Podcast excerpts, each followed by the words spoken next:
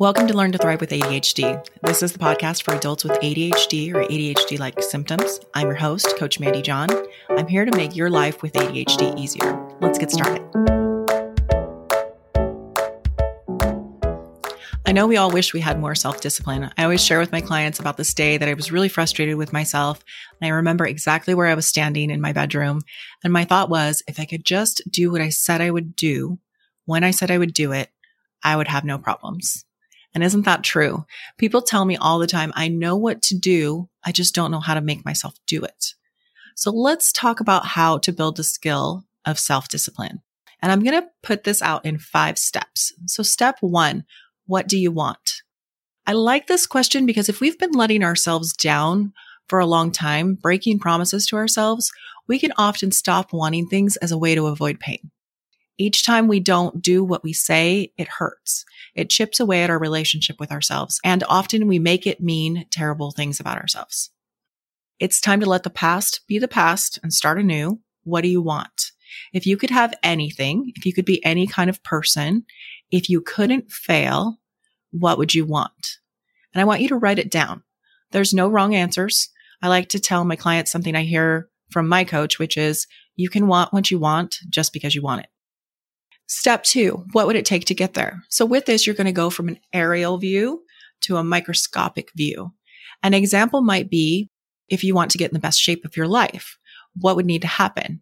Diet, exercise, better sleep. What would you need to start doing and what might you have to stop doing? What habits, routines, and structures would need to be put into place? Be sure to keep this simple. Sometimes it helps to categorize the things that need to happen and now break it down to the smallest changes that feel doable to you that you could start today. These things would move you towards this goal. How will you remember to do these things? How many times have you started to make a change and by noon you forgot that you even had a plan? Make it obvious. Use post-its, print out your plan, put it on your phone's home screen, email it to yourself, put it on your calendar with alerts.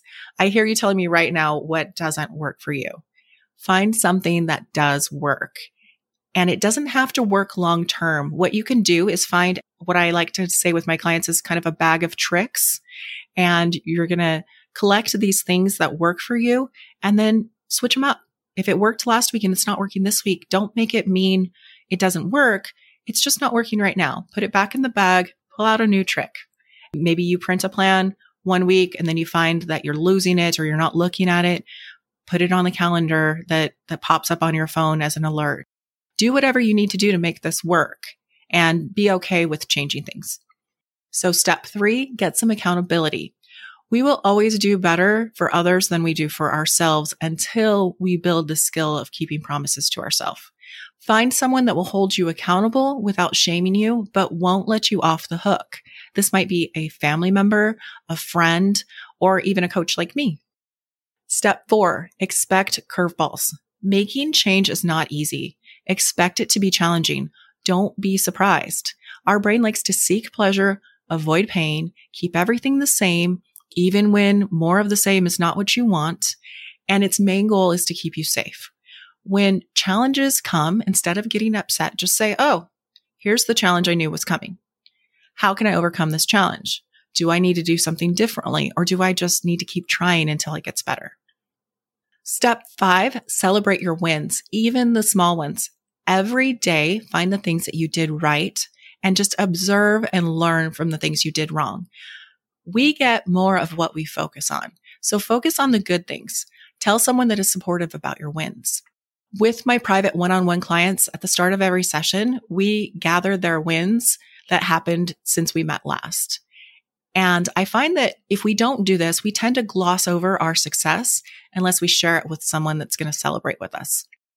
So this whole process is not easy, but it's worth it. When I was working on this with my coaches, they would remind me that I was practicing the skill of self discipline. It's a skill we can learn and it made me feel better to remember that I was practicing because we don't expect to be perfect when we're practicing. It makes it easier to not beat up on yourself when things don't go well, which will set us up to more easily try again. Find one small area to practice this skill for yourself. you'll build a strong, healthy relationship with yourself. And once you learn the skill in one area, you can just transfer what you learn to another area in your life. This is how you learn to do what you say you will do when you say you'll do it. Thank you for your time and especially your attention today. If you haven't looked into the ADHD Academy, you'll want to do that. This is my membership with bingeable courses, weekly live coaching, new courses every month, a community of like minded people, and more. Be sure to head over to www.learntothrivewithadhd.com backslash membership to get the details. See you next week.